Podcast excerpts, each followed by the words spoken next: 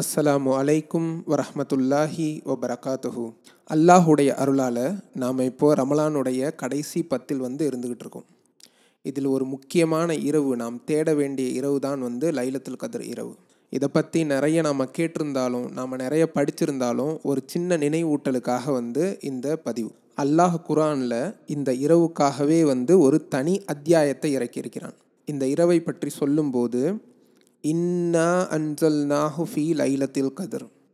மகத்துவமிக்க இரவில்தான் இந்த குரானை நாம் அருளினோம். மகத்துவமிக்க இரவு அப்படிங்கிறது தான் வந்து இந்த லைலத்தில் கதிர் இரவு. இதே கேள்வியே வந்து அல்லாஹ் அடுத்த வரியில் கேட்குறான் வமா அது ராகமா லைலத்துல் கதிர்? மகத்துவமிக்க இரவுன்னு சொல்லிட்டு நான் சொல்கிறேனே அப்படின்னா என்னன்னு தெரியுமா அப்படின்னு சொல்லிட்டு கேட்குறான் ஏன்னா நமக்கு இந்த இரவுடைய அந்த முக்கியத்துவத்தை விளக்கப்படுத்துவதற்காக அல்லாஹ் வந்து கேட்குறான். கேட்டுக்கிட்டு இருக்கிற உங்களுக்கு தெரியும்ல இந்த இரவுக்கு என்ன மகத்துவம் அப்படின்னு சொல்லிட்டு. ஆயிரம் மாதங்களுக்கு ஈடானது அப்படின்னு சொல்லிட்டு நினச்சிக்கிட்டு இருப்போம். அப்படி நினச்சிங்கன்னா தப்பு. ஏன்னா அல்லாஹ் வந்து இந்த இரவை ஆயிரம் மாதங்களுக்கு ஈடாக சொல்லவில்லை. அதுக்கு பதிலாக என்ன சொல்கிறான் லைலத்துல் கதிரி ஹைரும் மின் அல்ஃபி ஷஹர். இந்த மகத்துவமிக்க இரவு என்பது வந்து ஆயிரம் மாதங்களை விட சிறந்தது. ஆயிரம் மாதங்களை போன்றது கால்ஃபி ஷஹர் அப்படிங்கிற வார்த்தையை அல்லாஹ் யூஸ் பண்ணல. அதற்கு பதிலாக அல்லாஹ் என்ன வார்த்தையை யூஸ் பண்ணுறான்னாக்கா ஆயிரம் மாதங்களை விட சிறந்தது. எந்த அளவுக்கு சிறந்தது? அல்லாஹுக்கு மட்டும்தான் தெரியும். நீங்கள் இந்த இரவில் செய்யக்கூடிய அந்த வணக்கங்கள் இருக்குல்ல உங்களுடைய இக்லாஸ் உங்களுடைய மன தூய்மையை பொறுத்து உங்களுடைய ஈமானுடைய உறுதிப்பாட்டை பொறுத்து அல்லாஹ் அதை ஆயிரம் மாதங்கள் மட்டுமல்ல அதற்கு மேலாகவும் பெருக்கி தர வல்லவன். ஒரு முஸ்லீம் அல்லாஹுவை ஈமான் கொண்ட ஒரு மோமின் இந்த இரவை சரியான முறையில் பயன்படுத்தி கொண்டார் என்றால் அவருடைய முழு வாழ்நாளுக்கான மொத்த அமல்களையும் இந்த ஒரு இரவிலே வந்து அவரால் வந்து செஞ்சிட முடியும். அவ்வளவு முக்கியத்துவம் வாய்ந்த அந்த இரவு. இந்த இரவு வழங்கப்பட்டதுக்கான காரணம் என்ன? நபி சல்லா அலுவலம் அவங்க வந்து நினைக்கிறாங்க. நமக்கு முன்னால் வாழ்ந்த அந்த சமுதாயங்கள் எல்லாம் வந்து நிறைய ஆயுட்காலம் வந்து கொடுக்கப்பட்டிருக்காங்க. அதில் இருந்த மக்கள் ஆயிரம் வருடங்கள் எல்லாம் வந்து சர்வசாதாரணமாக வாழ்ந்திருக்கிறாங்க. அப்படி இருக்கிறப்ப அந்த மக்கள் செய்யக்கூடிய அந்த அமல்களுடைய அளவு இருக்குல்ல? அதை நம்முடைய சமுதாயத்தால் செய்ய முடியுமா அப்படின்னாக்கா முடியாது. ஏன்? ஏன்னா முகமது நபியுடைய சமுதாயத்திற்கு சராசரியான வயது எவ்வளவுனாக்கா அறுபதிலிருந்து எழுபது வயது தான் இந்த ஆதங்கம் வந்து நபிகள் நாயகம் சல்லா அலிஸ்லாம் அவங்களுக்கு இருந்துக்கிட்டு இருந்துச்சு. அதை போக்குவதற்காக தான் அல்லாஹ் இந்த லைலத்துல் கதிர் என்ற இரவை கொடுத்ததாக இமாம் மாலிக் ரஹமத்துல்லாஹி அலஹி அவர்கள் வந்து சொல்கிறாங்க நபி சொல்லா அலுவலம் சொல்கிறாங்க ரமலானுடைய கடைசி பத்து நாட்களில் உள்ள ஒற்றைப்படை இரவுகளில். ஒற்றைப்படை இரவுனா என்ன? இருபத்தி ஒன்று இருபத்தி மூன்று இருபத்தி ஐந்து இருபத்தி ஏழு இருபத்தி ஒன்பது. இந்த ஐந்து ஒற்றைப்படை இரவுகளில் லைலத்துல் கதிரவை தேடிக்கொள்ளுங்கள் அப்படின்னு சொல்லிட்டு ஆயிஷார் அலி அல்லாஹன்ஹா அவங்க நபி சல்லா அலுவலம் சொன்னதாக புகாரில் வரக்கூடிய ஒரு ஹதீஸில் அறிவிக்கிறாங்க.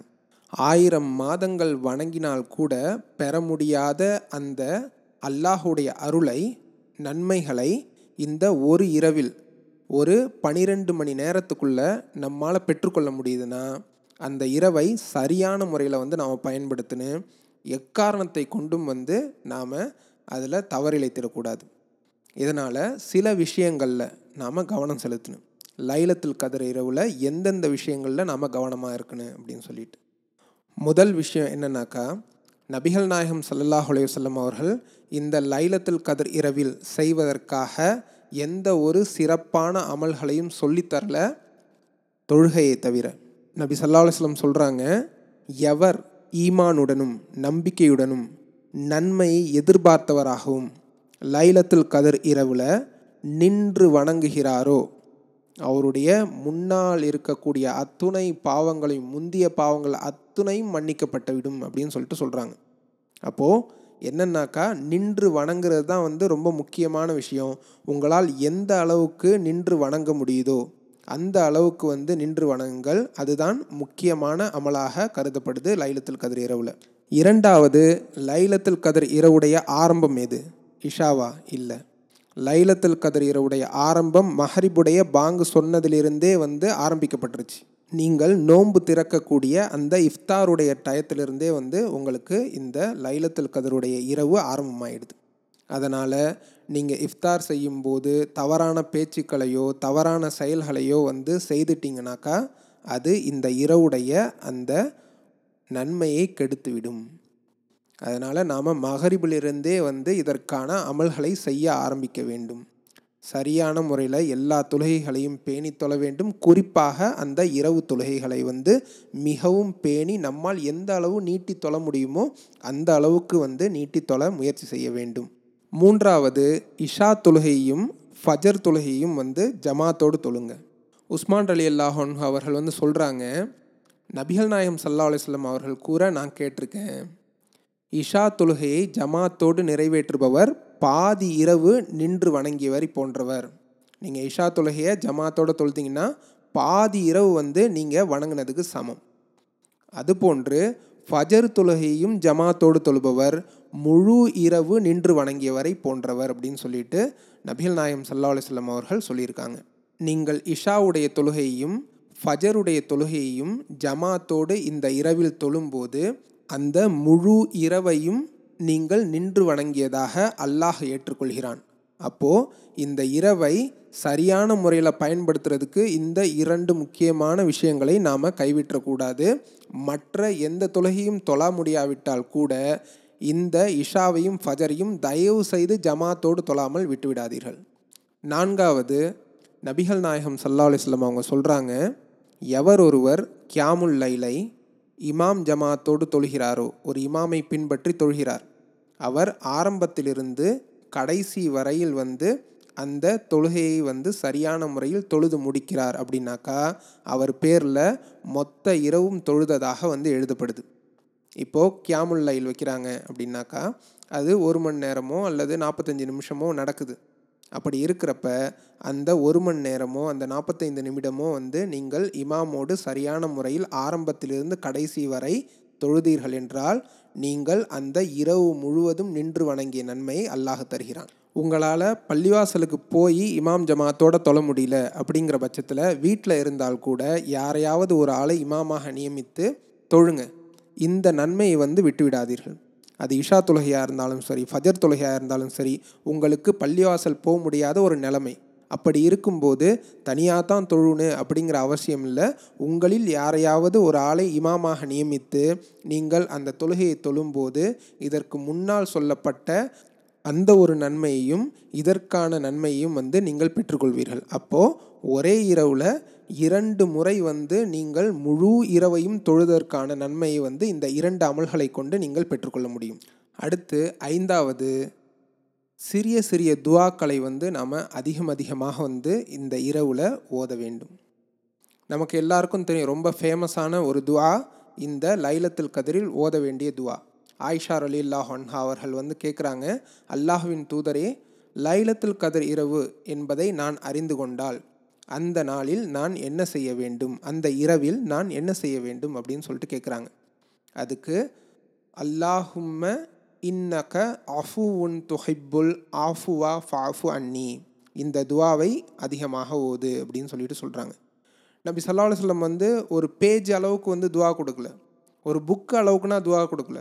ரொம்ப சின்ன துவா. அல்லாஹும்ம இன்னக்க அஃபுவுன் தொஹிப்புல் அஃப்வா ஃபாஃபு அன்னி.